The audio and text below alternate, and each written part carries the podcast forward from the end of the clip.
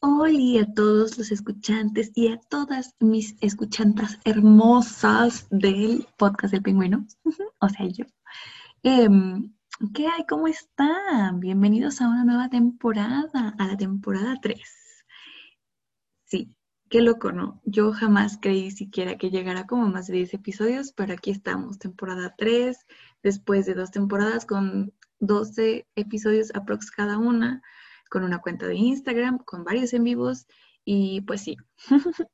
Antes de em, como hablar del tema de hoy, como introducción tendremos una reacción a el recuento de Spotify del 2020 eh, en cuanto como a las personas que te escuchan y sí. Oh, yo lo sé, o sea, este podcast no tiene ni un año. Entonces, o sea, sé que no van a ser como cifras de un millón de gente. Pues no, obviamente no. Pero eh, honestamente a mí se me hace como un gran logro y se me hace muy significativo el hecho que una o dos personas me escuchen. Entonces, no sé qué esperar. He tratado como de no verlo, aunque para poder entrar a la sección donde te sale el videito, pues en, tengo que ver como un poco de mis gráficos, que usualmente no veo como para no estresarme y como para seguir como dándole esta vibra de hobby a este gran hobby que tengo. Eh, y pues sí, entonces eh, vamos a ver la pantalla, a ver cómo sale. Ah, hagámoslo. Primero subamos el volumen, porque no sé cuánto tiene. Estaba escuchando ese podcast que está medio chistoso. Bueno, no chistoso. Escúchenlo. Veamos.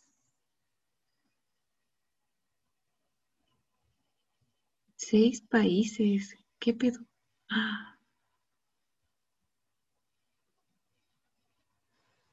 Hola, aprieto para seguir. ¡Ay, se mueve! Ah, sigamos. Incluso en 2020 encontraste la manera de seguir creando. Lanzaste 1964 minutos de contenido en 29 episodios. That's right. Veamos qué sale en compartir historia. ah, no. Mm, oh, ah. Ay, qué bonito. Copiemos enlace. O compartámoslo en Facebook. Bueno, ahorita veré eso. Perdón, estoy muy extrañamente emocionada. Jamás creí llegar a tanto. Me hace muy raro. Oh, hay nada. ¡Wow! Mm. ¿Qué es esto? Creo que honestamente sí me sorprende un montón lo de los personas alrededor del mundo. ¿Qué pedo? Pero no hay como manera de saber en dónde. Creo que no. ¡Wow! ¡Qué cosa tan rara! Bueno, ahorita regresamos ahí.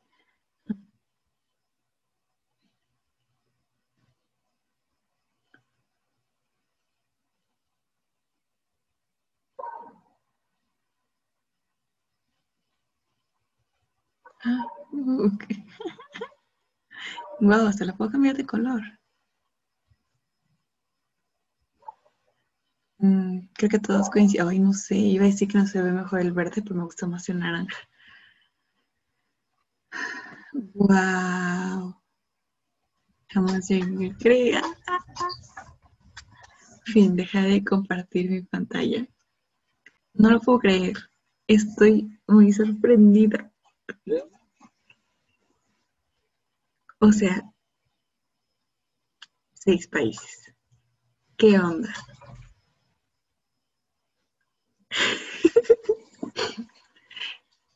wow. Wow, wow, wow. Dijo el perro. Yo, miren, cuando, cuando entras a, a Spotify, te ve de la siguiente forma. Oye, nada, tranqui. Miren, bienvenidos al esqueleto de mi, de mi Spotify. Se ve así, yo tenía meses que no veía esto, creo que cuando lo vi fue cuando eh, empecé a subir los audios a la plataforma de Anchor y de ahí los jala a Spotify y a más plataformas. Yo sé que a veces no, como que no siento que no le doy tanta difusión, por ejemplo, a Apple Podcast o a Google Podcast o a, mm, bueno, hay más plataformas que son muy buenas como Radio Podcast también. Em, pero tengo que admitir que como que la que más me obsesionaba un poco era eh, justo Spotify. Y mm, solo entré como a esta página principal cuando está, cuando les digo que metí todo esto. Y justo me empezaba como a obsesionar un poco como al querer crecer de alguna forma, pero no sabía y aún no sé cómo hacerlo. Entonces decidí no verlo. Y justo ahorita que entré para ver lo del recuento del 2020 en Spotify, esta es la página principal y sí me quedé como que, wow. O sea, insisto, este proyecto no tiene ni un mes, digo, ni un mes, ni un año. Entonces, sí.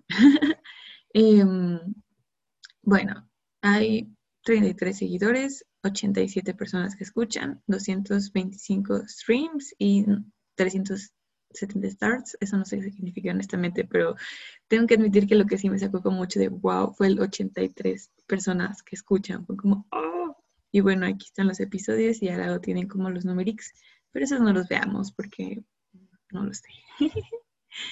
y ahora sí, sin pantalla de nuevo. No tengo nada más que decir que wow, realmente. ¿Qué onda, no? ¿Qué onda? Pero bueno, eh, quisiera platicarles un poco la dinámica de esta nueva temporada eh, creo que va a cambiar un poco respecto a lo del arte, pero tiene como una súper razón de ser. Eh, los primeros episodios, o al menos justo el primero, que es el de hoy, eh, voy a hablarles como de, sí, del arte, pero no exactamente, bueno, no de artes plásticas. voy a hablar un poco de música, que regularmente yo no hablo de música y tiene como una gran razón.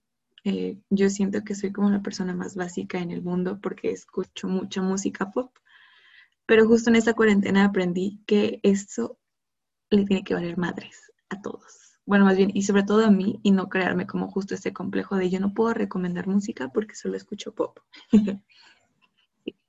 Eh, bueno, además de música, voy a hablarles, bueno, más bien, de justo en música voy a hablarles de dos cantantes que son muy importantes en mi vida y yo sé que sí, obviamente la primera va a ser Taylor Swift, pero la segunda, y de la cual también ya había como que hablado un poco en un episodio, es Denise Rosenthal, que, mm, diosa. pero sí, hablaremos como un poco más de ellas. Quizá, por ejemplo, de Denise, voy a hablarles un poco más como de su biografía, que también pues investigué porque realmente yo no sé mucho sobre ella, solo son como datos aquí, ella no vamos a estudiar su vida así como al pie de la letra, justo vamos a hablar de su arte, no insisto, no tanto como de su vida, que también es muy importante, tiene mucho justo de su vida, sus canciones, y ah, la amo. y bueno, de Taylor Swift yo sé que es como una figura súper más pública, o sea, artista de la década, bueno, de la década pasada, del 2010 y así, pero lo que quiero hablar un poco también es como qué impacto ha tenido en mi vida y como en mis ideales, lo cual también creo que es muy importante. Y bueno, los y después de hablar de ellas dos, vamos, les voy a hablar también un poco sobre eh, la película de Nola Holmes, que me encantó cuando la vi. Y también vamos a hablar de Anne que también es como uno de mis tops del 2020 y de mi vida. O sea, es como real yo no, no, no sé qué había esperado todo ese tiempo para verla, pero esa es otra historia que también probablemente les voy a contar ahorita. Entonces, sí, esto es como el tema de este primer episodio, pero los demás, em, no sé cómo explicarlos exactamente. o sea, no es spoiler, pero de todos modos para mí me sirve como un poco justo el hecho como de aceptar lo que voy a hacer, porque se me hace muy interesante. Me acuerdo que cuando introduje este podcast dije que iba a entrevistar como artistas y a gente de mi entorno. Y evidentemente en las últimas dos temporadas eh, cumplí la parte de entrevistar artistas, pero no la de gente de mi entorno. Y durante la grabación de la segunda temporada tuve como unos colapsos muy grandes en mi vida. bueno, como, pues sí, justo, episodios un poco estresantes, agobiantes y deprimentes, pero también tuve el chance de, uno, abrazar, perdón, abrazar como mi feminismo y mi postura ante esta, pues ante este movimiento y ante esta gran, ni siquiera sé cómo definirlo, así solo diré cosa. pero también, bueno, más bien justo por eso entré eh, y abrí un poco más mi mente y mi corazón para poder convivir casi el 100% o de una manera súper sincera eh, con las mujeres de mi entorno. Y eso se me hace muy importante.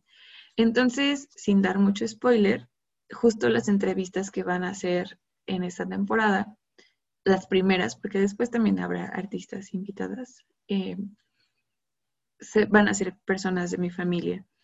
Y insisto, esto tiene como una gran razón de ser, no sé si explicarlo ahorita o después, además de lo que ya dije, creo que lo diré de una vez y probablemente lo vuelva a repetir, pero bueno. Em, cuando yo estaba en la facultad, el último año, yo tenía como muchos problemas para definir cuáles iban a ser mis, eh, no sé, citas, de dónde es, mis fuentes bibliográficas, pues bien, mis fuentes de consulta para crear mi tesis y escribirla y así. Que este punto evidentemente no lo he escrito y también ha cambiado mucho, pero luego lo hablaremos. Em, y porque, bueno, más bien mi problema estaba en lo siguiente. La mayor parte de las cosas que yo había tomado como referencia para hacer mis piezas o mis escritos era mi vida, o sea, eran mis, vivencias tal cual. Yo las, em, no quiero decir extendía, más bien las analizaba y justo como que tenía mucho eco, cosas que me decían otras mujeres, sobre todo Fru. Fru, te amo. Real. Pero bueno, justo como otras mujeres y también el hecho de que yo me di como el chance de aprender de las mismas mujeres de mi entorno.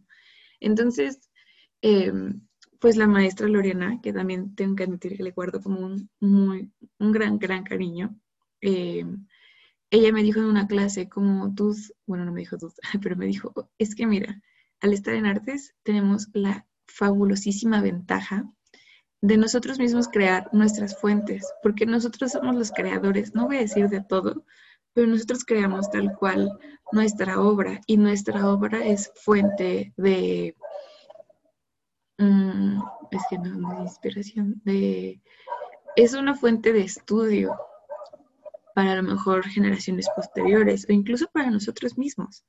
Entonces ella me dijo, si tú quieres hacer una entrevista, está chido, que justo así nació el podcast, pero si quieren un día les cuento eso. Em, si tú quieres hacer encuestas, hazlas. Si tus piezas y tu forma de analizar justamente, por ejemplo, bueno, en este caso, la familia y la figura del hogar y el cuerpo, eh, basado en lo que vives está muy bien. Hay que hacer documentos, pero los vas a hacer tú. No es como que vayas a buscar el libro de, no sé, X autor que sea como reconocido. No. Y con esto probablemente tenga como mucha esperanza y fe en mí, justo en, este, en esta gotita de este punto de la vida, porque regularmente no la tengo tanto. pero esperando que algún día esas fuentes realmente sean importantes o que yo, bueno, no dejé decir como que yo, pero mi trabajo sea relevante al mundo y le deje como una huella o a alguien o a algo. Pero bueno, insisto, hoy vengo con, con iba a decir con energía, también aparte de energía, hoy vengo con autoestima. Entonces, eh, regresando al tema principal, perdón por mis perros, siempre van a estar presentes en estas grabaciones. Luna, te amo perdóname por no dejarte dormir en mi cama. Eh, ya, retomando el, asunto. Eh, teniendo esta base que me dio la maestra Lorena y honestamente esta confianza y como esta amplitud de para no sentirme ah, como atada, que eso era lo que sentía al principio cuando quería escribir como algunos capitulillos de la tesis y así. Eh, justo por eso voy a hacer las entrevistas. Y pues ya mm, no voy a spoilear obviamente a quién, porque bueno, es un poco básico, obviamente supongo que se han de imaginar como tu mamá, tu hermana, pues sí, ¿no? Pero ay, no sé, todavía no las grabo honestamente a este punto en el que estoy eh, haciendo como esta introducción, que probablemente ya se hizo muy larga, pero tengo mucha emoción por lo que voy a indagar en mi historia familiar y personal. Entonces, ah, y la verdad me hace, me da también mucha ilusión el hecho de poder compartirla, mm, porque más allá de que se enteren como de los chismes familiares o así, siento que lo hago para que ustedes también valoren a las personas que tienen a su alrededor y como a la historia que guardan. Porque aunque suene muy feo y probablemente me van a dar ganas de llorar y se me va a acabar la energía en este punto, muchas veces las historias se mueren con las personas y yo no quiero perder la oportunidad de saber lo más que pueda de mis abuelas, sobre todo porque pues ya son grandes, tienen más de 70. Afortunadamente no son mujeres enfermas, así como que ya no les sirve nada en el cuerpo. Creo que son muy sanas para la edad que tienen. Pero de todos modos yo sé que es, voy a vivir su final. Y aquí vamos a empezar con las lágrimas. Pero reservándomelas un poco para sus episodios, quiero saber, justo como les digo, quiero explotar esa parte, realmente quiero conocerlas y de alguna forma quiero que dejen, si de por sí ya han dejado huella en mi vida, quiero que esa huella se transmita o se transporte a, pues a lo que hago, que en realidad no sé si decir como arte, porque esto también ha sido como una gran revolución para mí ahorita en la cuarentena. Eh, y probablemente también hable de ello en estos episodios. Eh, pues sí, pero sí, justo eso es como un poco el trip de esta tercera temporada, que probablemente sea un poco más corta que las usuales. Em, y ya no sé si tengo algo más que agregar, creo que no. Em, evidentemente esperen episodios hablando sola con mi soledad como el de hoy, como el de ahorita. Em, pero sí, quiero que sepan que de por sí el, bueno, todos mis episodios creo que han sido muy personales, sobre todo los que hablo, insisto, como yo sola con mi soledad. Pero desde la temporada 2, cuando hice los primeros tres episodios sobre círculos tóxicos, eh, realmente como que abrí mi persona y como mi, como todos mis pedos, todos mis problemas. Em, y pues quiero recalcar y decírmelo, y sé que no es para, o sea, que jamás lo hice con, y ni, ni lo hago con el chiste como de ser morbosa, o, ajá, como de generar morbo y que con eso tengan, no sé, seguidores o gente que me escuche o algo así.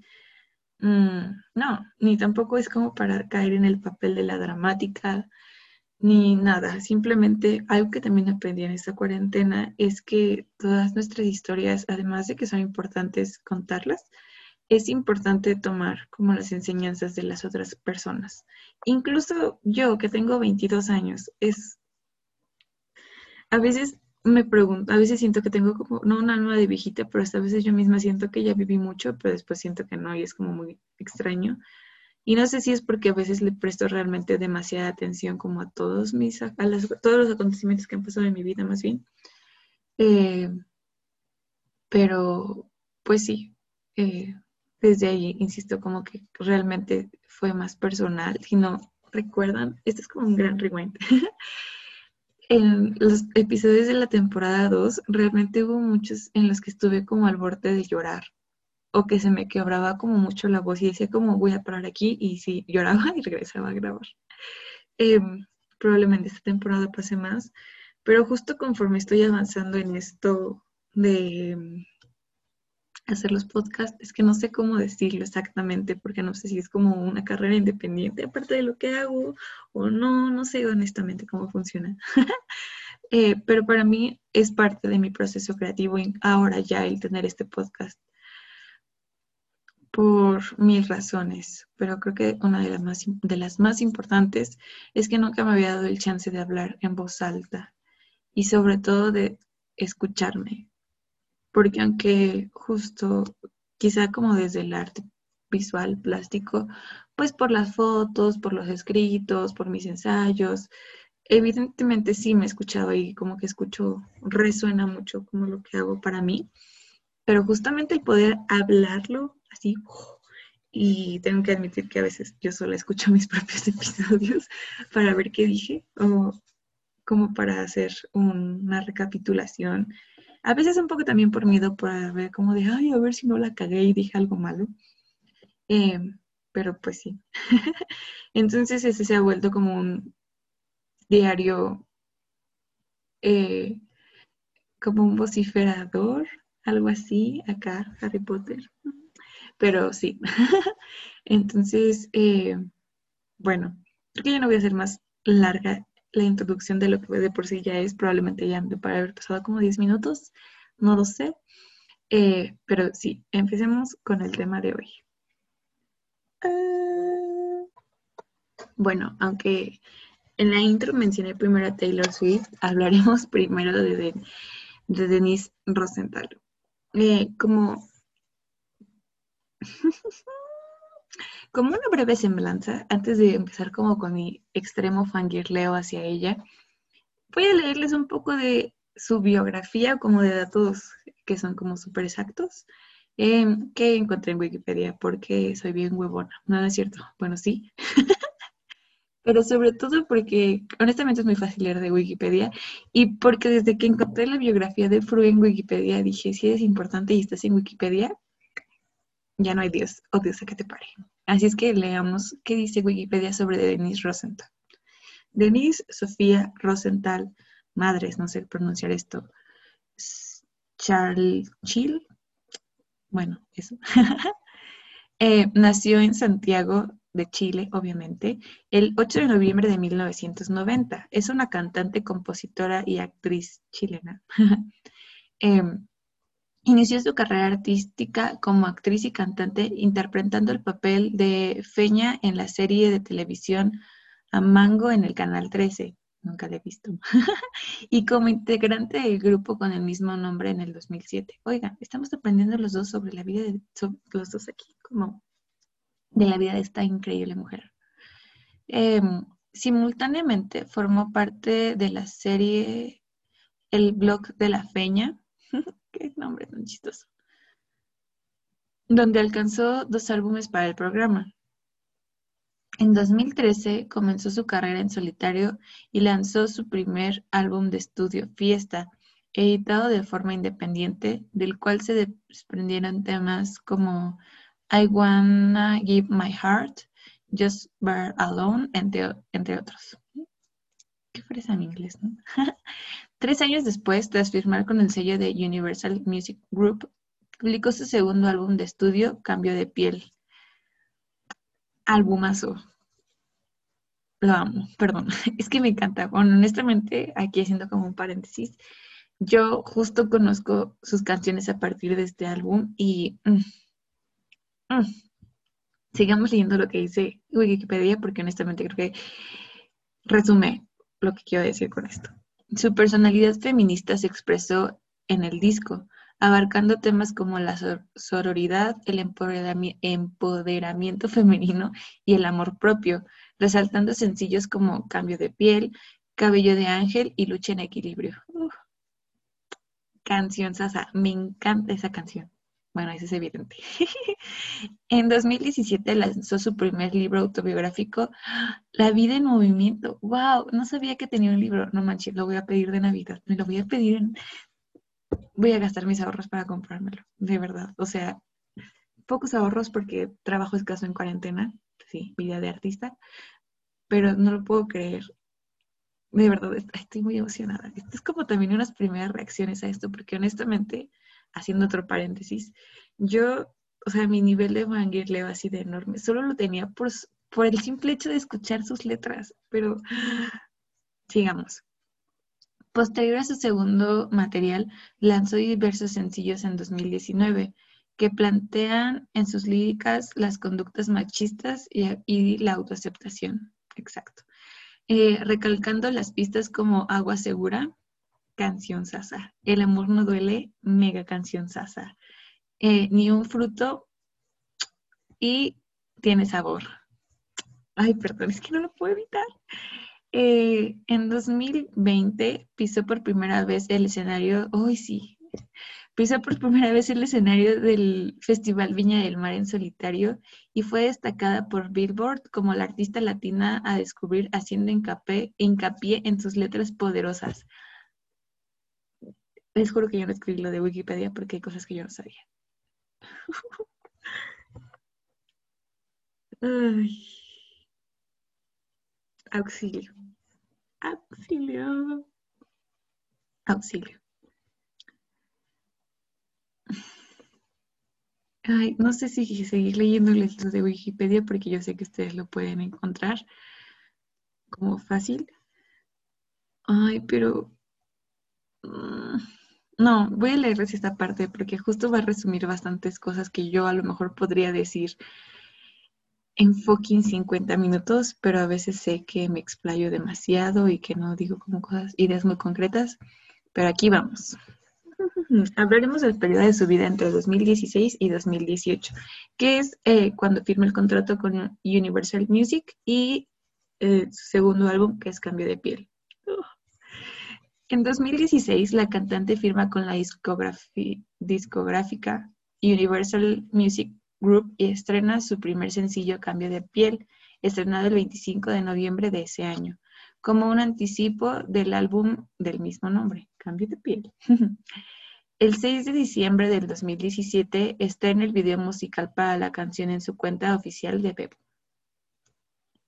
En ese día, la cantante, ese día la cantante lanzó su segundo álbum de estudio, Cambio de Piel, el cual contiene 10 canciones, incluyendo colaboraciones con Jonas Sánchez y Nicole ZC, que son dos mujeres.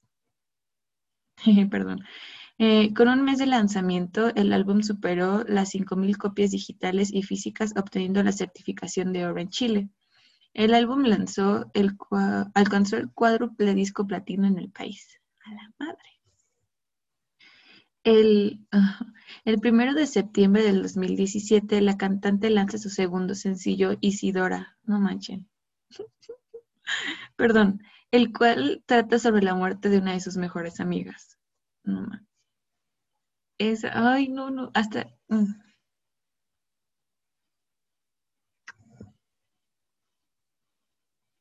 Sí. Ah, perdón.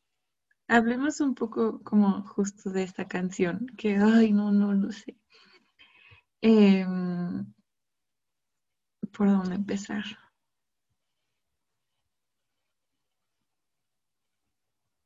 Ah, les voy a explicar cómo, por qué, qué pasó con la mejor amiga de esta señorilla, de esta mujer. Ya, perdón.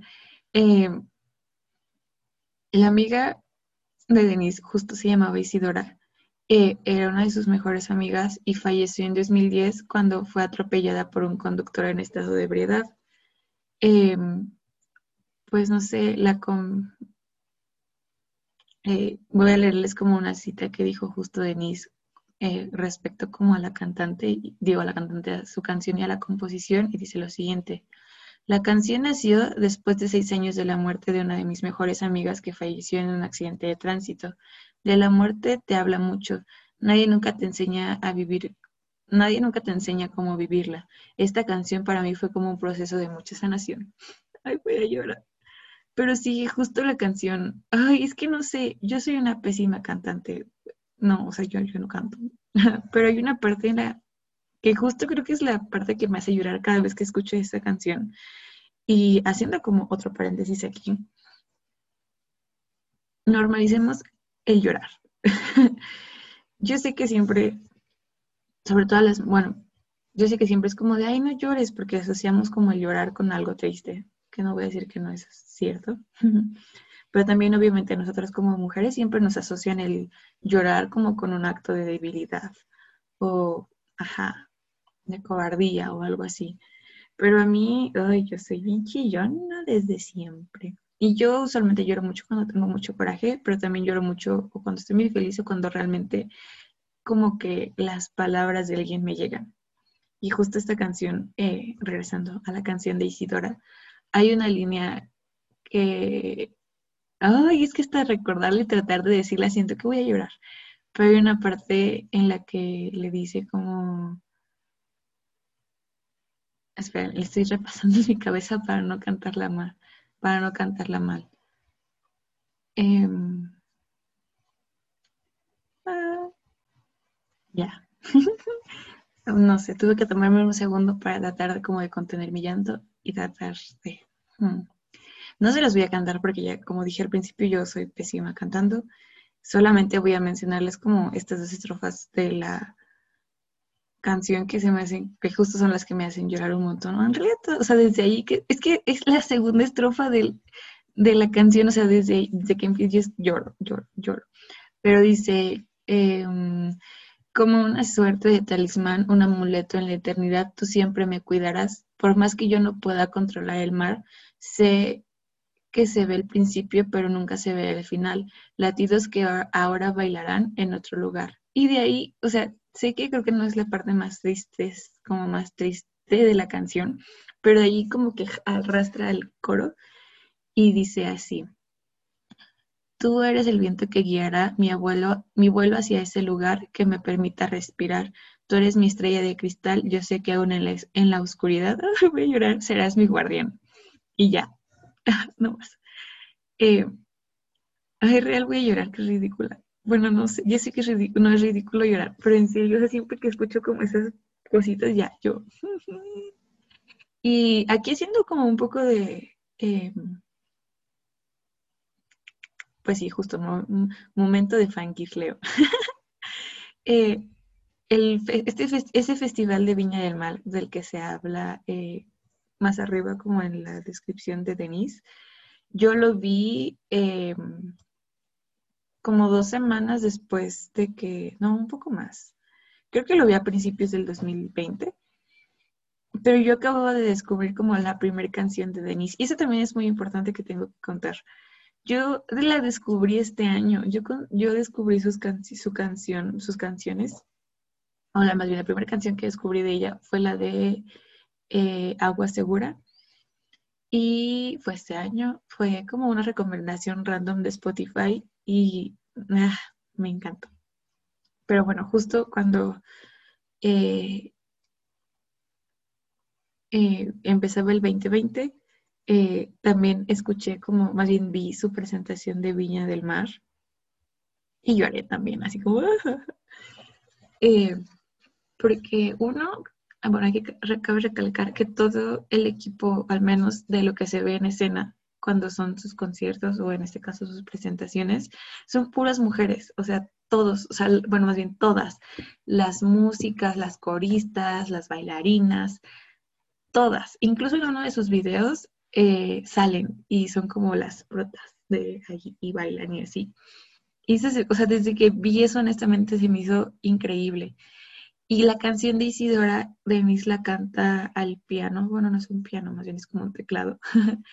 en, creo que es la segunda canción que canta en su presentación.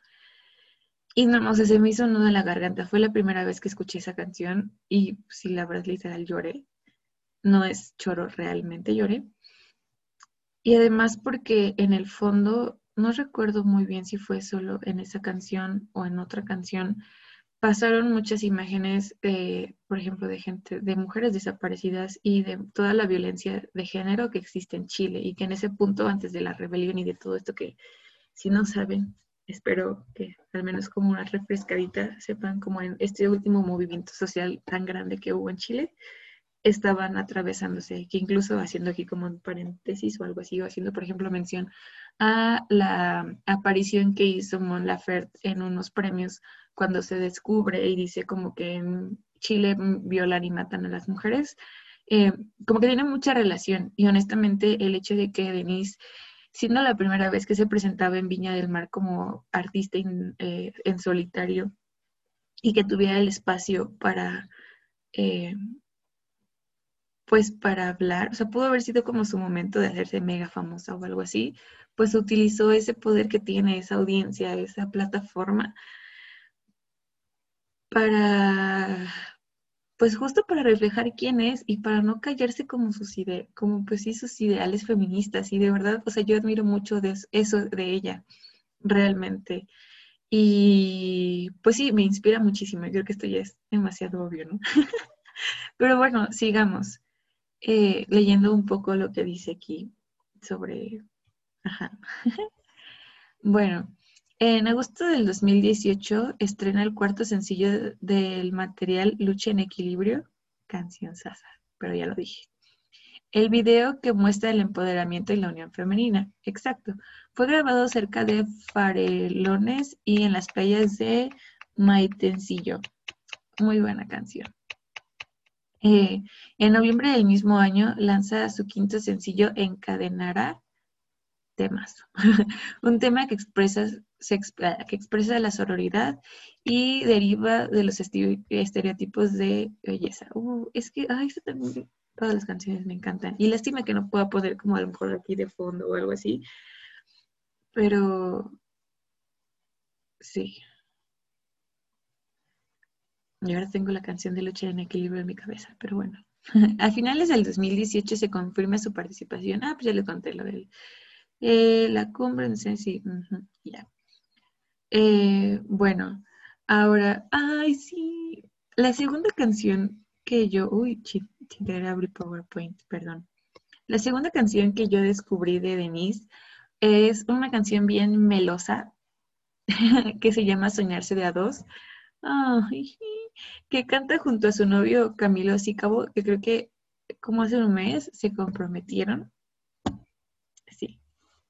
Y pues no sé, tengo que admitir que a ese punto de la vida yo no sabía que él era su novio, pero esa canción real, ay, no sé, es hermosa. Y el video también está bien chido porque hagan de cuenta que, o sea, es que la canción, ay, me acuerdo que creo que fue eh, como, insisto, yo no soy, como que justo esta cuarentena rompió ese estigma, pero al principio yo, por ejemplo, no le dedicaba canciones a Ángel porque yo siento, sentía que tenía como un súper nulo o como un pésimo gusto en música. Pero cuando descubrí esta canción, creo que fue, insisto, creo que fue la primera vez, como así como, o segunda, no sé honestamente bien, como que me atreví a dedicarle una canción, porque realmente esa canción es muy bonita. Eh, sí, pero justamente, no sé, ay, no sé, no sé, no sé, ya, es que no puedo dejar de decir, no sé, porque mi impulso es querer cantar la canción o ponerla, y como para de ahí desenrollar toda la historia, pero pero bueno, el punto es que algo que también es muy magnífico de esa canción es su video musical, porque si bien narra como la historia humana de, pues así, de amor y así, como que se ven unos morrillos que van a ir a un picnic, eh, también salen como los perritos y como que los perritos, uno una perrita y un perrito tienen como su historia de amor, aunque pueden haber sido dos perritas o dos perritos, pero bueno, X. Bueno, en realidad creo que aquí estoy infiriendo el sexo de los perros, pero X también, perdón. El punto es que es muy tierno ese video, véalo. y ya. Fin. Creo que esa canción, eh, si algún día la van a dedicar, vean a quién, no a cualquier pendejo o pendeja.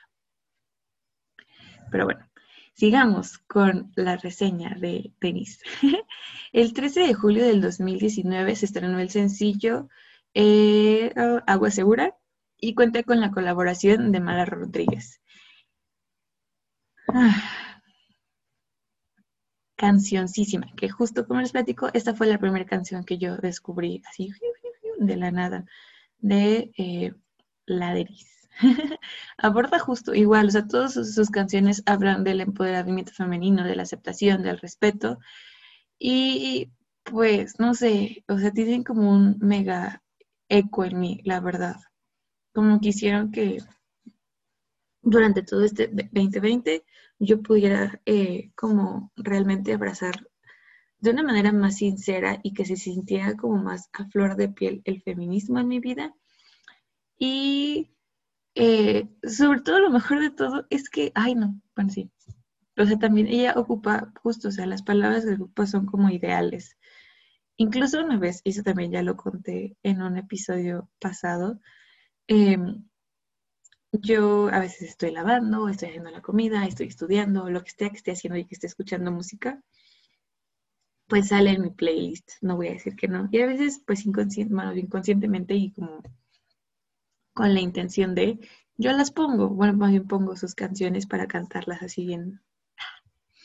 Y entonces una vez estaba haciendo de comer, así yo cantando bien, eh, no sé, hasta como podría decir yo que como con coreografía y todo así, aplaudiendo y, eh, y así, o sea, yo realmente sintiendo como sus letras. me detuve en seco y dije, Dios, parezco señora cristiana. porque sí, no voy a decir, o sea, no, no, mi burla no fue en vano, porque pues yo crecí en una familia cristiana y si nunca nadie, y espero que no, ha ido como a justo reuniones cristianas donde cantan y la canción como la canción del granito de mostaza y hasta tienen como una coreografía que bailan así. O sea, yo me sentía así cantando las canciones de Denise y mi primera reacción fue decir, bueno, pensar más bien porque no lo dije en voz alta, fue como, eres una ridícula porque ya te ves como las señoras cristianas o señores cristianos, o más bien toda la gente cristiana que criticas que baila así, te estás bailando tal cual con canciones que hablan como de tu filosofía y de tu manera de pensar. Y después como que a los dos segundos me detuve y dije, Rita, que te valga. Está cool. Eh, y sobre todo, y fue lo como lo más importante, fue como, uno, lo estás sintiendo y dos, no le estás haciendo daño a alguien más y además estás, o sea, son canciones que anuncian y siquiera, y estás así como que sale de tu boca eh, la igualdad y el amor entre mujeres y hacia mujeres. Entonces fue como, deja de decir esto, más bien de pensar estupideces, cántalas como se te dé la gana. Entonces, pues sí, justo así. Eh, y bueno, yo honestamente no sé qué más contarles. Bueno, creo que sí, podría, eh, o sea, en realidad podría decirles como por qué me gusta cada canción que tiene, aunque creo que ya lo hice. Eh, pero bueno, una canción que habla, ya como para cerrar justo el tema de, Denise, una canción que habla así, pero miren, daga al corazón del machismo es la que se, llama Ni un fruto. Tengo que admitir que esta es la que menos me sé, o sea, todas las demás me las sé de memoria. Esta no me la sé tanto, pero escucharla me llena un montón. Y además, hace poco que estaba lavando, eh, pues tengo una grabadora donde conecto mi teléfono y así escucho la música, bueno, música. Pero esa vez, pues sí, la verdad, como que la puse muy fuerte, como a todo volumen, y estaba disfrutando justo, la verdad, del sol y como de la acción del estar lavando. Y salió esa canción así, se escuchaba en toda mi casa y al principio tuve miedo, no voy a decir que no. Porque justo lo que tiene la canción, o sea, lo que dice la canción, hay una, justo hay una letra, digo, hay una parte eh, que, insisto, es como un,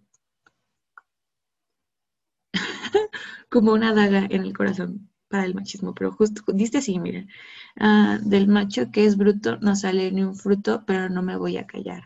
No. Entonces, o sea, imagínense, poniendo, o sea, yo, ay, sí, con mi música.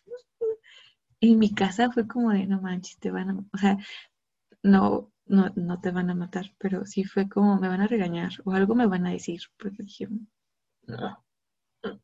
Sí, a veces es complicado y justamente, como incluso mencionar la palabra machista en mi casa es complicado porque una es algo que, o sea, es una palabra que probablemente yo uso mucho como para referirme a ciertas conductas de mi padre, pero es justo mal vista por eso porque mi papá una vez intentó decirme que es el machismo y que él no era machista. Entonces al escucharlo, o sea, que una canción lo dijera tal cual, sí me dio miedo, no voy a decir que no, pues probablemente como, o al menos en ese punto de la vida, pues como que me reprendieran o que me dijeran algo malo o no sé, eternas peleas que a veces tengo como con mi ser y para pelear justo como con esta idea de no ser aceptada, pero es imposible. Pero bueno, no nos desplayemos más. Eso pasó. Y pues ya, no sé, creo que aquí cerraré el, la sección de Denise simplemente, yo sé que jamás ella va a escuchar esto, pero yo, o sea, yo, ah, además de decir que la admiro un montón, simplemente le daría las gracias por hacer su música y por existir. Y ya. pero bueno, ahora vamos, eh, bueno, en mi cabeza lo dividí así, espero que funcione. Y creo que ahora que lo estoy pensando, esto se va a hacer eterno. Eh, pero bueno, ahora vamos con la diosa de Taylor Swift. Em, no sé, creo que de, no voy a decir que de ella no hay mucho de qué hablar porque estaría mintiendo por completo. Pero pues creo que ella sí es una figura pública probablemente mucho más mediática, evidentemente. Eh, simplemente ahorita creo que voy a hablar un poco de ella en mi vida y como el impacto que ha tenido. Y quizá un poco como mi historia de... No quiero hacer tan larga la historia porque tengo otro episodio preparado sobre ella, pero sí. Eh, yo no me hice fan de Taylor Swift, así como fan, fan, como lo soy ahora, hasta que no tuve 21 años, justo, o sea, entre el 2019 y 2020, bueno, ajá, quizás, quizás tiene mucho, un poco más de tiempo en comparación a la historia de Denise, pero sí, yo había escuchado antes sus canciones, porque ¿quién no ha escuchado una canción de Taylor Swift? Sin embargo, la verdad, pues no estaba como tan metida como en el fandom y así, que también es como un gran tema que después, insisto, en el episodio que hable como en específico de ella, tocaré. Eh, pero cuando ella saca el disco de Reputation, me sentí muy identificada. Primero, eh, como que hubo un boom en mí, eh, porque justo como que ella se quitó esta faceta o como que esta cosa de niña buena que todos, pues justo veíamos en ella. Y me parecía muy poderosa, o sea, realmente yo no, honestamente, tengo que admitir que yo no conocía muy bien la historia detrás de Reputation, era como, no sé qué le picó, pero se ve increíble de negro y me llamaba mucho la atención como que justo el símbolo como de su gira fueran las serpientes. En mi afán y en, pues sí, en mi ser ñoño de buscar siempre cosas y tener como que toda la información aquí, me puse a buscar información sobre el por qué y entonces, pues ya ahí como que me cayó la bomba y me cayó como justo la bomba del, no voy a decir fanatismo, pero así como del fangirleo intenso hacia ella. Em, bueno, no, no, fue tan intenso, creo que se fue más justo en el 2020, pero bueno. Eh, y ya, bueno, eso pasó y yo ya, o sea, ya supe como bien, bien toda la movida desde todo, ¿no? O sea, como desde toda la caca que le echaron y todo honestamente lo mierda que le habían tratado durante toda su vida y sobre todo como el último, en ese punto del último episodio que había pasado con eh, la Kim y el Kai y el Kanye y el Kenny West. Eh, y ya, y pues después honestamente lo dejé pasar. Aquí, regresando al punto en el que yo sentía que no era como una persona que pudiera recomendar música, abiertamente no había dicho nunca que me gustaba tanto Taylor Swift hasta este punto. Em, porque sí, o sea, también tengo que admitir que yo tenía ese estigma de que, ay, pues es una, son canciones de adolescentes y son como canciones de amor o de desamor. Y aunque justo el de rap, bueno, también habla de los dos temas, y, pero ay, es que ah, discaso. como que insisto, no lo hacía tan público. Y también tengo que admitir que aquí como que también tuve un, pues sí, como un conflicto, porque una amiga, que en ese punto pues era como muy mi amiga, eh, que también es como muy fan de Taylor, eh, me dijo algo bien raro, que honestamente hasta la fecha me saca de onda, pero bueno, yo entiendo, la gente madura y sé que ahora ya no es así. Eh, pero salió el, el, el concierto en en Netflix y yo le dije bien emocionada como de, oh, ¿ya viste el concierto de Taylor? O sea, como que ahí empezaba mi fangirleo y ella me dijo como, sí, pero tú de qué te emocionas si no eres fan de Taylor Swift. Y no, pues gracias por la Y honestamente, o sea, la verdad su comentario me hizo como tragármelo, o sea, aparte del comentario, como tragarme mi fangirleo, justamente el no, como decirle, hey, escucha Taylor Swift. Em, y me despegué un poco de eso, o sea, la verdad como que pasó un poco la, euforia del disco y del tour y todo. Y viene el over. Y yo, mm, como que en este punto de mi vida, eh, pues no voy a decir que no, la neta estaba como, bueno, todavía, pero en ese punto eh, me estaba permitiendo disfrutar de nuevo como del sentimiento y de todo lo que engloba estar enamorada. Y se me decía, y justo hasta la fecha, y honestamente, insisto, aquí me explotó la tacha de ser fan abiertamente y súper fan de Taylor Swift. Porque, o sea, ella tuvo como su época de bad reputation y justo de sentirse como en la mierda y en la caca y en el piso y después como que ¡pum! O sea, justo en el medio, o sea, como eso le pasaba públicamente, pero en su privacidad empezaba a tener como que esta relación con el bebé mosca, que justo hace poco me enteré por qué le decían así, em, y después como que supera, sana y saca el disco de Lover. O sea, no es mentira, real a mí me pasó lo mismo. O sea, yo tuve la época más gris de mi vida en apuros cuando salió Reputation. Y en ese inter yo me enamoré de Ángel, así como perdidamente. Y justo, o sea, justo es como la misma transición de sus discos en mi vida. Y desde ahí fue como, no manches, o sea, y sobre todo, algo que justo admiro como en ese punto o en estos discos, es que ella se atreve, o sea, se atreve a decirlo, o sea, no, se, no tiene miedo desde que tiene 14 años a hablar de sus amores y sus desamores desde su historia. Y es como, ah, I love him, no him, no her. bueno, la amo, punto. Entonces, o sea, insisto, la verdad eso me hizo, no sé, fue como, wow pero retomando, regresando a la parte oscura, yo insisto como que ahí tampoco... Mm. Me acuerdo que salió el over, o sea, salió el video y real, o sea, yo me, o sea, ya desde ahí bien intensa, yo me imaginaba bailando esa boda, esa boda, esa canción con Ángel. Así como, no exactamente en una boda, no quiero hablar como de cosas así como de un vestido blanco y así, pero algo que pueda parecerse muy a una boda, pero no nada que tenga que ver como con el contexto religioso cristiano. Em, pero así, o sea, como que así de intenso era como mi conexión con ella y con las canciones y como justo con mi historia de amor, entonces era como... Y después viene la bomba de Miss Americana y ahí se cerró el ciclo para iniciarme en la religión de Taylor Swift. Me acuerdo que cuando salió el documental, en Latinoamérica evidentemente, eh, además de estar muy emocionada, o sea, yo tenía ansias de verlo, o sea, porque yo no sabía de qué iba a tratar, la verdad, no voy a mentir. Y me acuerdo que esa vez, eh, pues iba todavía a la FAD, todavía no había pandemia, y sí. Entonces, eh, me acuerdo que lo descargué aquí en mi casa, en mi teléfono de Netflix, porque como yo hacía un recorrido, ay, perdón, muy grande de desde Izazaga hasta Xochimilco, que mínimo era una hora, dije, sí le voy a ver, o sea, voy a terminar casi de verlo. Entonces, dije, o sea, de verdad, o sea, yo ya no podía esperar y tampoco, o sea, tampoco podía quedarme en mi casa solo a verlo y a lo mejor si ya no ir a clases o solo ir y ya, aunque solo tenía una clase.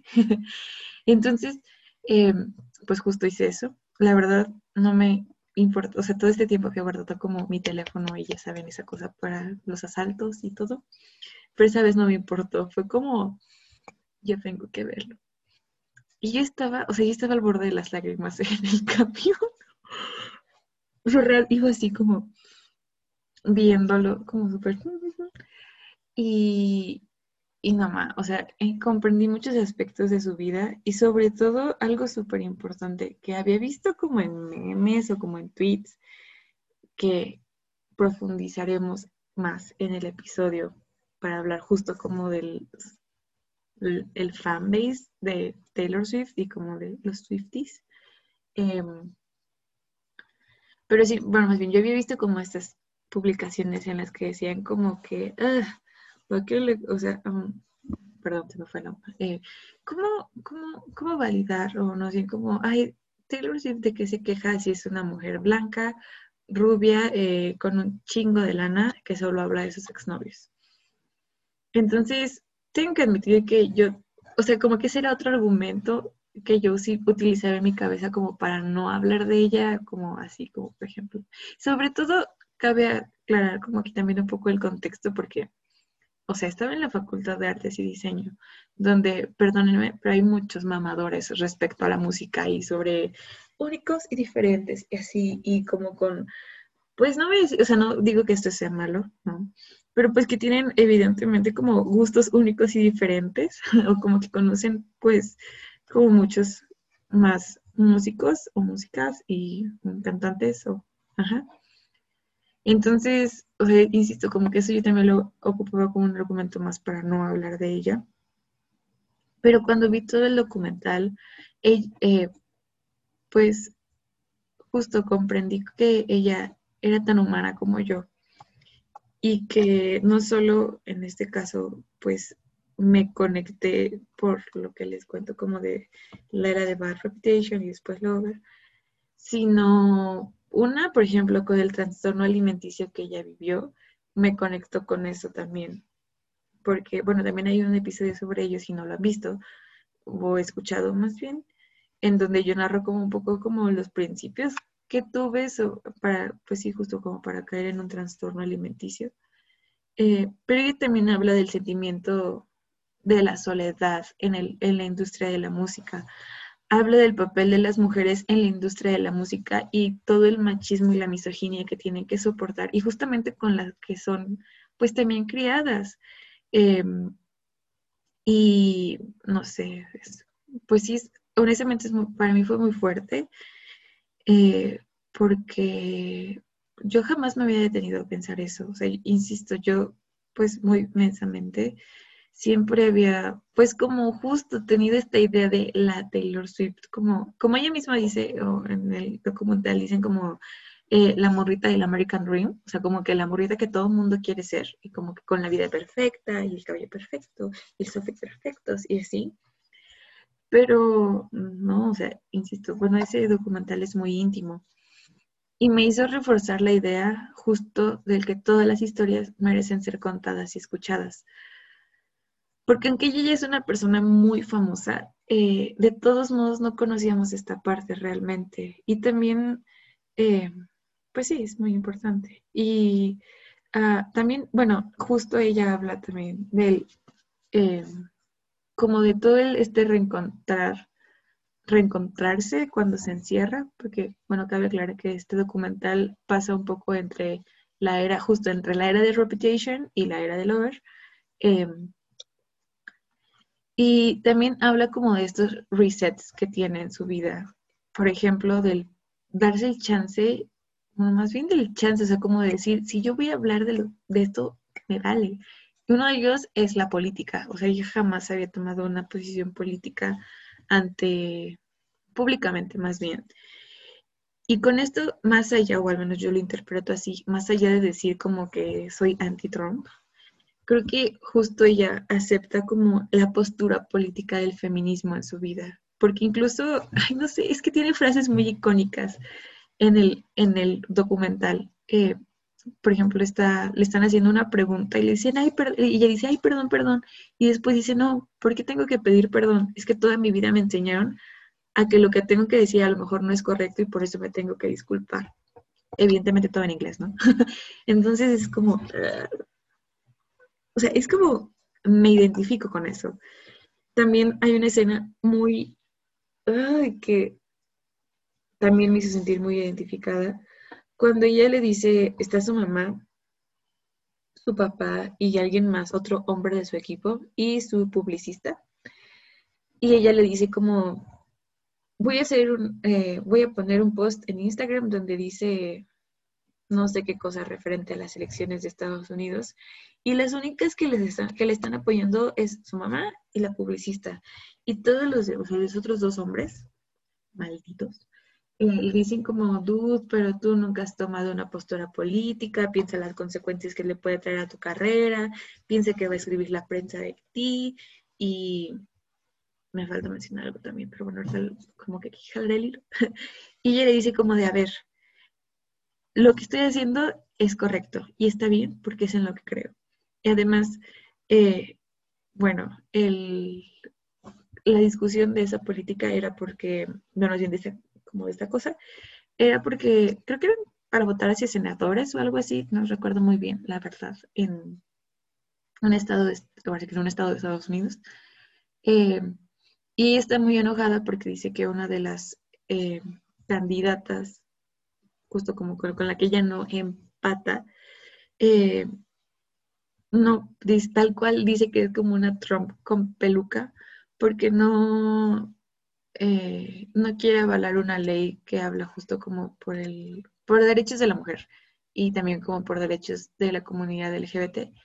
Entonces, ella le dice, o sea, como, y justo hace como, ay, es que está su lenguaje corporal es como, se le dice a su papá como de, ok, no lo del LGBT, las mujeres, el acoso. Y justo un año antes, Taylor tiene un episodio en el que un maldito puerco asqueroso, y perdón por usar la palabra puerco, porque dice que los puercos no tienen la culpa, pero un, tampoco más raro, pero un güey, un hombre, un DJ, le mete la mano abajo, eh, por abajo de la falda. Hay una foto y bueno, o sea, se hace un, no quiero decir un show, porque, bueno, sí fue un show, fue un show muy mediático, pero justo en el documental, pues Taylor Swift cuenta como la parte que ella vivió y justo lo, tal cual ella lo dice, como lo deshumanizante que fue el atravesar eh, una demanda por acoso sexual, porque ella lo primero que hace como recurso uno, justo para no crear tanta polémica, es decirle a la estación de radio donde trabaja este güey,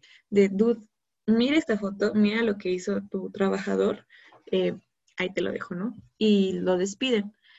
Entonces, pues el pendejete este la, demanda por un chingo de lana, porque dice, como tú no me vas a venir a despedir, o sea, eh, también de todos modos lo que hizo, pero... Y ella, pues en Estados Unidos existe esto como de las contrademandas. Al mismo tiempo, no tienen que esperar a que acabe una y luego la otra, sino como que todo se lleva al mismo y, el, ya la contrademanda por solo por un dólar, algo muy simbólico, pero simplemente para, justo en el proceso, o sea, para demostrar que ella tiene razón. Y cuenta también que, o sea, tenían la foto, tenían a muchos testigos, porque pues era en un meet and greet donde pasó esto. Y de todos modos le hacían preguntas bien pendejas que probablemente a todas las mujeres nos han hecho cuando alguien te acosa. Es como de, ¿y por qué no gritaste? ¿Y por qué no dijiste nada? Y es como de, ah, o sea, si alguna vez en tu vida has pasado eso, sabes que no es como una respuesta así. Al menos no la primera vez y probablemente tampoco no la última, porque todas las personas tenemos una manera distinta de responder.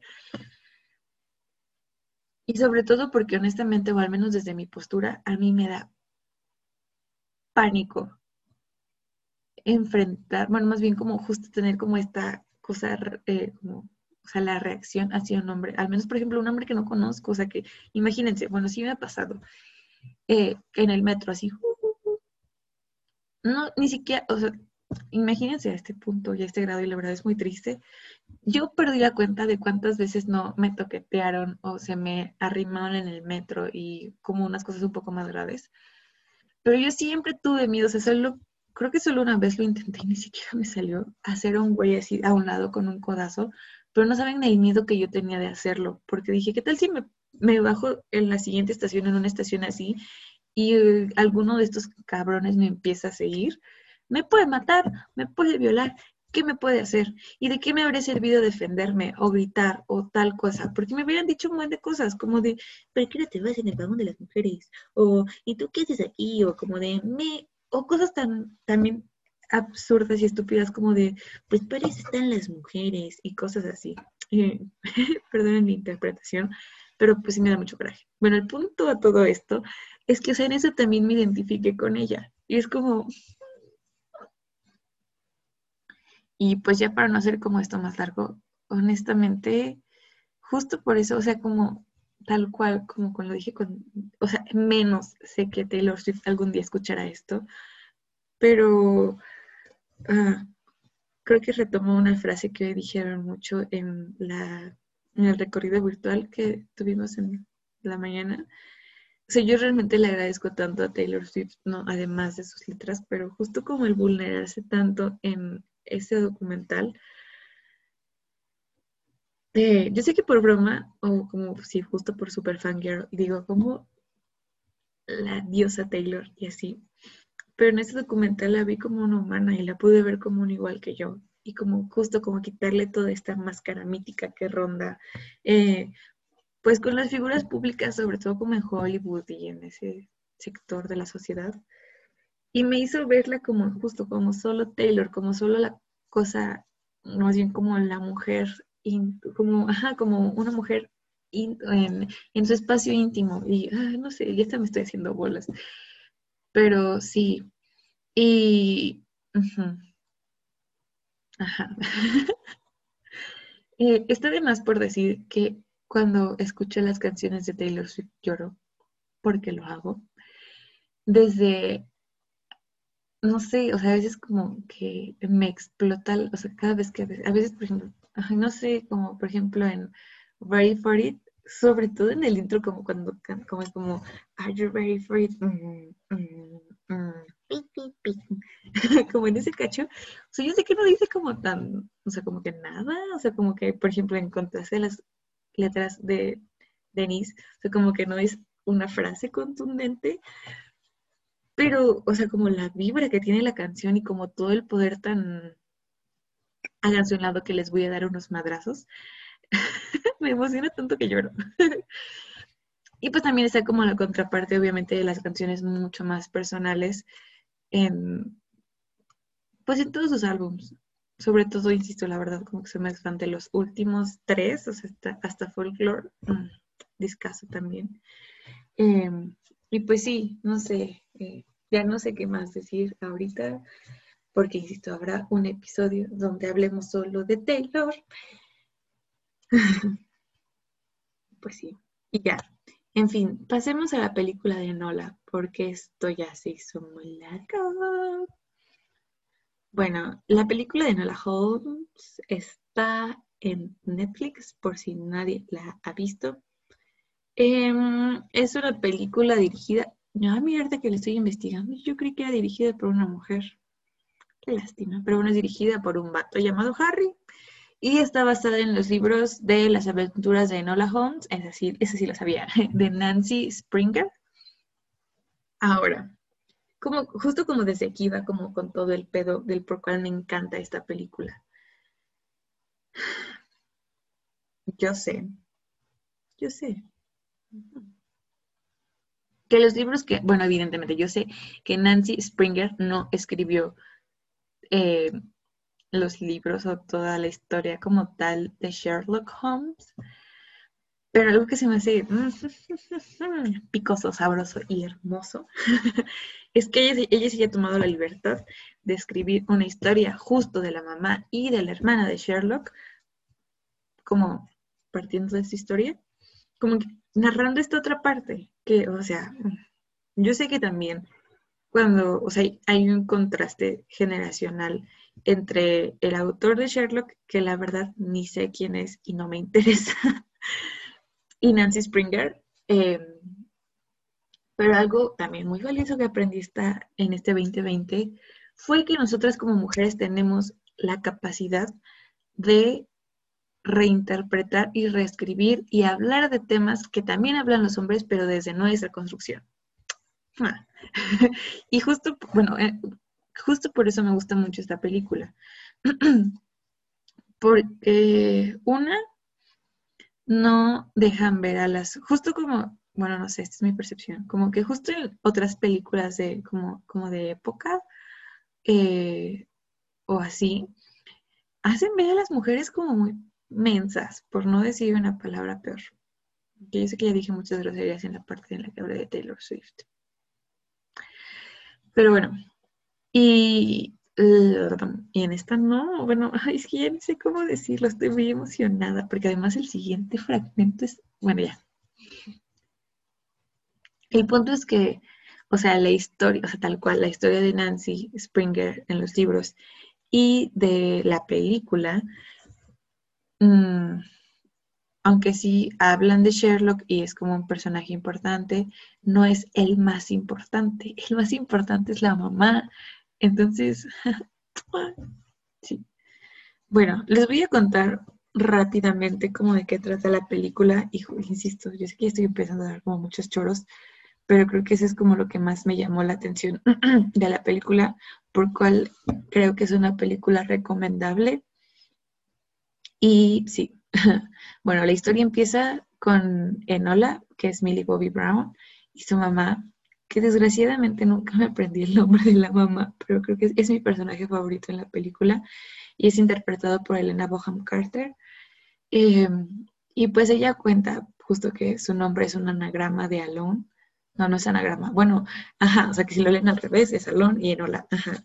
Eh, y entonces ella justo narra que pues tiene dos hermanos mayores, que uno es el Sherlock y el otro es pues otro güey, que es un burgués, que es interpretado por Sam Claflin. Creo que es el, el personaje que más he odiado de él. Me caga.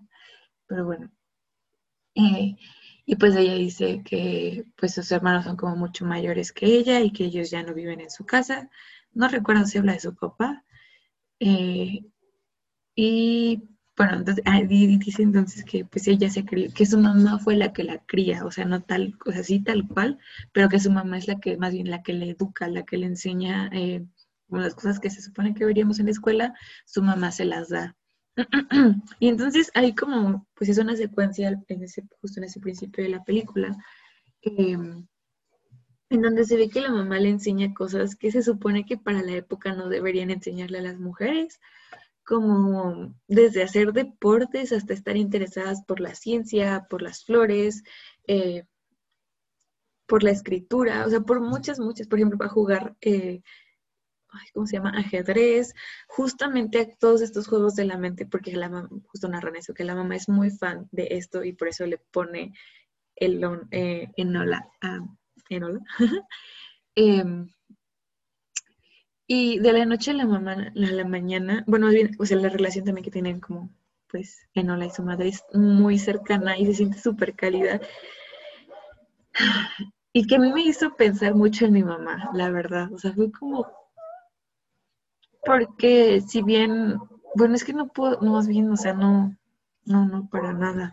Justo mi mamá así me crió, o sea, ella tal cual no fue como mi maestra, a lo mejor de español o de ciencias, pero irónicamente sí fue mi mamá, porque mi mamá también toda su vida ha trabajado en una escuela, bueno, la mayor parte de su vida. Em, pero ella me ha enseñado muchas cosas hasta el punto, o sea, de verdad, gran parte de la mujer que soy ahora es gracias a mi madre. Entonces, pues no sé, también siento que casi siempre he tenido una relación muy cálida con mi mamá. Yo creo que la mayor parte de mi vida en realidad, o sea, como que jamás hemos tenido peleas tan grandes, solo algunas discusiones así, pero, o sea, yo sí soy muy cercana a ella desde siempre. Creo que desde el hecho desde que compartimos el nombre, porque las dos nos llamamos Rita. Pero bueno, siguiendo con la película de Nola, la mamá se, de la noche a la mañana se va, no sabemos por qué creo que le deja una carta justo a, a Enola y ella, eh, con todo lo que su mamá le enseña y también siguiendo como, justo con que tiene un poco el objetivo de no ser como, o sea, no exactamente ser tal cual como su hermano, pero sí dedicarse a lo mismo que Sherlock, eh, pues los contacta pero, o sea, ella los contacta para que entre los tres, o al menos entre Sherlock y ella, busquen a la mamá, y lo único que logra es que su hermano, el personaje que es interpretado por Sam Claffin, la quiera meter como un convento y una escuela de señoritas y así, al final ella se escapa y, bueno, creo que ya no voy a narrar más de la película, es mejor que la vean. Em, pero lo que me encanta de esta película, justo además de retratar eh, la calidez entre la relación de la mamá y la hija, es que es una película que yo siento que es como un must to be cuando eres niña. Y yo sé que yo no puedo echar el tiempo atrás y ver esta película porque pues ya eso no se puede. Pero si yo algún día tengo hijas o si tengo sobrinas o si tengo básicamente niños eh, o niñas a mi alrededor, eh, no sé, por ejemplo, que sean como mis alumnas o así, o sea, yo les diría como, ve esa película. Princesas de Disney, no, ve esta película, porque justo desde el principio, o sea, la, la oportunidad y el panorama que abre del, está cool que te enseñen estas cosas y está cool que crezcas con estos ideales y está cool que te valgas por sí misma, es muy grande y creo que es algo muy valioso que tenemos que... Eh, inculcarle a las generaciones más chicas que nosotras. Y insisto, por eso me encanta la película, yo sé que puede ser una película infantil, que justo está basada en libros infantiles, Pero que abre como esa posibilidad. O sea, si yo hubiera sido niña, bueno, bien, cuando hubiera, sí, o sea, si yo hubiera sido, o sea, de morrito hubiera tenido como la, pues la madurez que tengo ahora, o sea, como si yo hubiera podido discernir y saber como que, que está bien, que no, y así, me habría encantado ver mil veces y leer mil veces más los libros de las aventuras de Enola Holmes que chutarme la historia de las princesas. Que no voy a decir que no, me han dejado de gustar, pero como que también ya cambió mucho mi perspectiva referente a ellas y a lo mejor solamente tengo como más fangirleo hacia las que honestamente valen la pena, que a lo mejor son como las más recientes, como justo desde Mulan hacia acá. Bueno, también incluiría Pocahontas hacia acá, ¿no? Eh, y pues sí, creo que esa es la razón por la cual me gusta, bueno, creo que ya hablé un chingo, como con muchos rollos ahorita, de la película de Nola Holmes. Y otro, ay, bueno, sí, ya me acordé, otra cosa, que justo también eso hizo como que mi personaje favorito fuera la mamá, es que durante la película eh, la mamá pertenece a un grupo, es que como un grupo de las primeras feministas, que son las, eh, las sufragistas. Pero, o sea, la mamá es, o sea, es feminista radical. Acá yo tomo las armas. Es que, mm, eh, hay una parte en la que se ve que la mamá está pues justo como en este movimiento y que se llegan al punto de tener una bodega con pólvora y Enola como que descubre todo esto y aunque ella dice como, no, porque justo se lo dicen sus hermanos como de, seguro tu mamá tiene algo malo y no es como una persona en quien confiar y en alguien, no es la persona con la que te criaste y así, no, no crees en ella. Eh, pero a mí, no sé, o sea, insisto, desgraciadamente en ese punto no la sí dice como a mi mamá va a hacerle daño a alguien y así. Pero yo lo veo es como de esta señora es un mujerón, o sea, o sea, yo quiero ser como ella cuando sea grande y si yo, honestamente, si yo llegara a tener hijas, yo quisiera ser como la mamá de Nola con mis hijas, eh, esperando que sean mujeres. Pero bueno, o sea, también insisto, como que abre esta, pues sí, esta figura feminista pues en la historia. Y dice algo bien triste, que es que las mujeres, no me acuerdo si esta frase la dice la mamá, pero sí dice como, es que las mujeres siempre van a estar solas, entonces cuídate. Y se lo dice a su hija, sí, se lo dice la mamá a la hija. Y sí se me o sea, es como, o sea, es cierto, pero no es cierto, pero sí es cierto. Y sí, yo sé que eso fue como un trabalenguas. Pero bueno, eh, ya me estoy quedando ronca y ya sé que ya llevo un buen rato grabando esto, pero el último tema que queda, pues la última, sí, en este caso, eh, pues, cosa de la que quiero hablar es que ya ni siquiera sé qué decir y estoy un poco medio chata. Eh, pero bueno, ya sé qué voy a hacer. Yo sé que iba justo a englobar como estos tres, digo, estas cuatro temáticas en este video, podcast, pero la verdad mi voz ya se cansó, mi garganta ya se cansó un poco, ya me dio un poco de sueño. Y así como me emocioné con el de, con el de Denise, quisiera contarles el, último apartado y no es como tal, o sea, como, eh, sí, bueno, el último apartado va referente hacia Anne with Annie, pero bueno, en este punto ustedes ya han de haber visto el título del podcast. Eh, es que aquí no hay solo una mujer a la cual agradecerle, o sea, porque la primera fue Denise, luego fue Taylor, luego fue Enola y la mamá de Enola, que prometo buscar su nombre. Pero es que la serie, o sea, la serie de Anne es un tema, o sea, es... Mm. Y simplemente como para cerrar este episodio, pero para dejarlos con la intriga de un próximo, porque sí, creo que al igual que el de Taylor, esta serie merece un episodio em, solito, como individual, en donde a lo mejor puedo hablarles de mis episodios favoritos o de mi personaje favorito, y así que honestamente, ¿para qué los engaño? Uno de mis principales favoritos es Anne. El de quién no. Pero bueno, bueno, ya, en esta, ah, tengo que contextualizar también que, bueno, de Anne with Annie existen, o sea, es, más bien es un libro que escribió una mujer que se llama, no me acuerdo, pero creo que su apellido es Montgomery o algo así.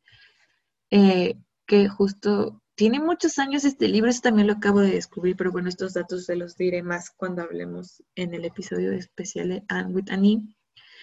Pero bueno, existe el libro. Luego se hizo una adaptación, eh, no es una película, más bien es como una miniserie de dos episodios, que creo que salió como por los 70s, 80s, que pues como solo son dos episodios, son largos, pero cortan muchas partes de la trama. Y también existió su versión anime que empecé a ver porque fan. y la, pues la más reciente, probablemente todos ustedes conozcan, es la adaptación de Netflix con Amy Bert, hermosa, preciosa, y todo el elenco que honestamente es increíble. Pero bueno, eh, yo tengo que admitir como que mi fangirleo por la serie y por las mujeres de la serie, eh, pues fue a partir de la, del pues, bueno, de la historia, pues sí, o sea, fue todo a partir de la serie de Netflix. Em, pero simplemente algo que tengo que decir ahorita es que les agradezco mucho por existir, o sea, de verdad. Y pese a que, aunque ya dije que mi personaje favorito es Anne, creo que en realidad son todas, porque todas le agregan una pizquita de feminismo a la historia. ¿Y de feminismo en qué sentido? O sea, no es como que ellas hablen tal cual del feminismo, más bien como que todas dan una mirada distinta hacia distintos tipos como de vidas que pueden tener las mujeres, pero al final todas tienen un crecimiento enorme. Y pues eso me hizo identificarme mucho también, pero también me hizo identificar a justo a mujeres de mi familia y cómo abrazarlas más. Y no sé, de verdad es una serie increíble. O sea, en todo sentido, desde la historia, incluso como la parte audiovisual. Mm. Pero bueno, creo que eso, insisto, lo hablaré en el próximo, en el episodio de Anne with Annie. Espérenlo pronto. Yo sé que lo llevo prometiendo desde la segunda temporada. Pero bueno, eh, creo que esto es todo por hoy, por este primer episodio. Muchas gracias por seguir aquí. Y pues ya, no se lo pierdan. Y algo que me propuse en esta nueva temporada es recomendar mis redes sociales, que no soy muy fan de ello porque se me hace como, pues ya muy chateado y como algo como solo por buscar números, pero me estoy esforzando en, pues sí, un poco en hacerlas crecer, pero justo como lo que comentaba al principio, no por fama, no porque yo quiera ser youtuber o algo así, sino simplemente, la verdad, como insisto, con este toque de autoestima que tengo hoy, me gustaría que parte de lo que hago, tanto no solo mi podcast, sino como mi producción como artista, pueda llegar como a, algunos recovecos de algunas personas. Entonces, ahí van como las, eh, todos los datos porque son varios. Eh, bueno, mi cuenta principal de Instagram es Rita la la la la la con cuatro las. Aunque si quieren seguir a la Rita con tres las también es increíble, pero también síganme a mí. Eh, mi segunda cuenta de Instagram es la cuenta del podcast del pingüino, que es arroba el podcast del pingüino, sin diéresis. Mi tercer cuenta de Instagram algún día les contaré porque tengo tantas cuentas de Instagram, es arroba la galería de la RI, donde subo autorretratos, dibujos y bueno, más que nada solo son puros dibujos o retos de dibujo que yo me invento, ahí los pueden encontrar. Y mi última cuenta de Instagram es arroba el joyado, o le pueden buscar como la tienda del pingüino, y ahí publico, es como mi tienda en línea, eh, bueno, más bien como mi tienda virtual, no tanto en línea, y pues básicamente vendo bordados, eh, cosas tejidas, ropa tuneada, lo que se les ocurra, estas manitas lo pueden hacer. Y ya, también tengo una página de Facebook que se llama Rita la Pingüina. Está fresquecita, está nueva, tiene nuevo contenido, más bien a empezar a tener como, acabo de crear. y espero, bueno, bien, y esa página de Facebook probablemente tendrá como que un recuento de todos mis Instagrams y bueno, pueden seguir al podcast desde YouTube. Lo encuentran, ya saben, como mi canal se llama Rita Eugenia, o lo pueden buscar como el podcast del pingüino, porque solo hay un podcast del pingüino en el mundo. Ahí lo van a encontrar. Y también pueden seguir a este podcast por Spotify, Google Podcast, Apple Podcast y las demás eh, plataformas de streaming para podcast de su preferencia. Y creo que eso es todo. Ahora sí, gracias por escucharme. ¿Un? No, porque mis besos solo son de ángel. No, no es cierto. Qué mamón fue eso. Pero gracias por todo. Adiósito. Ah.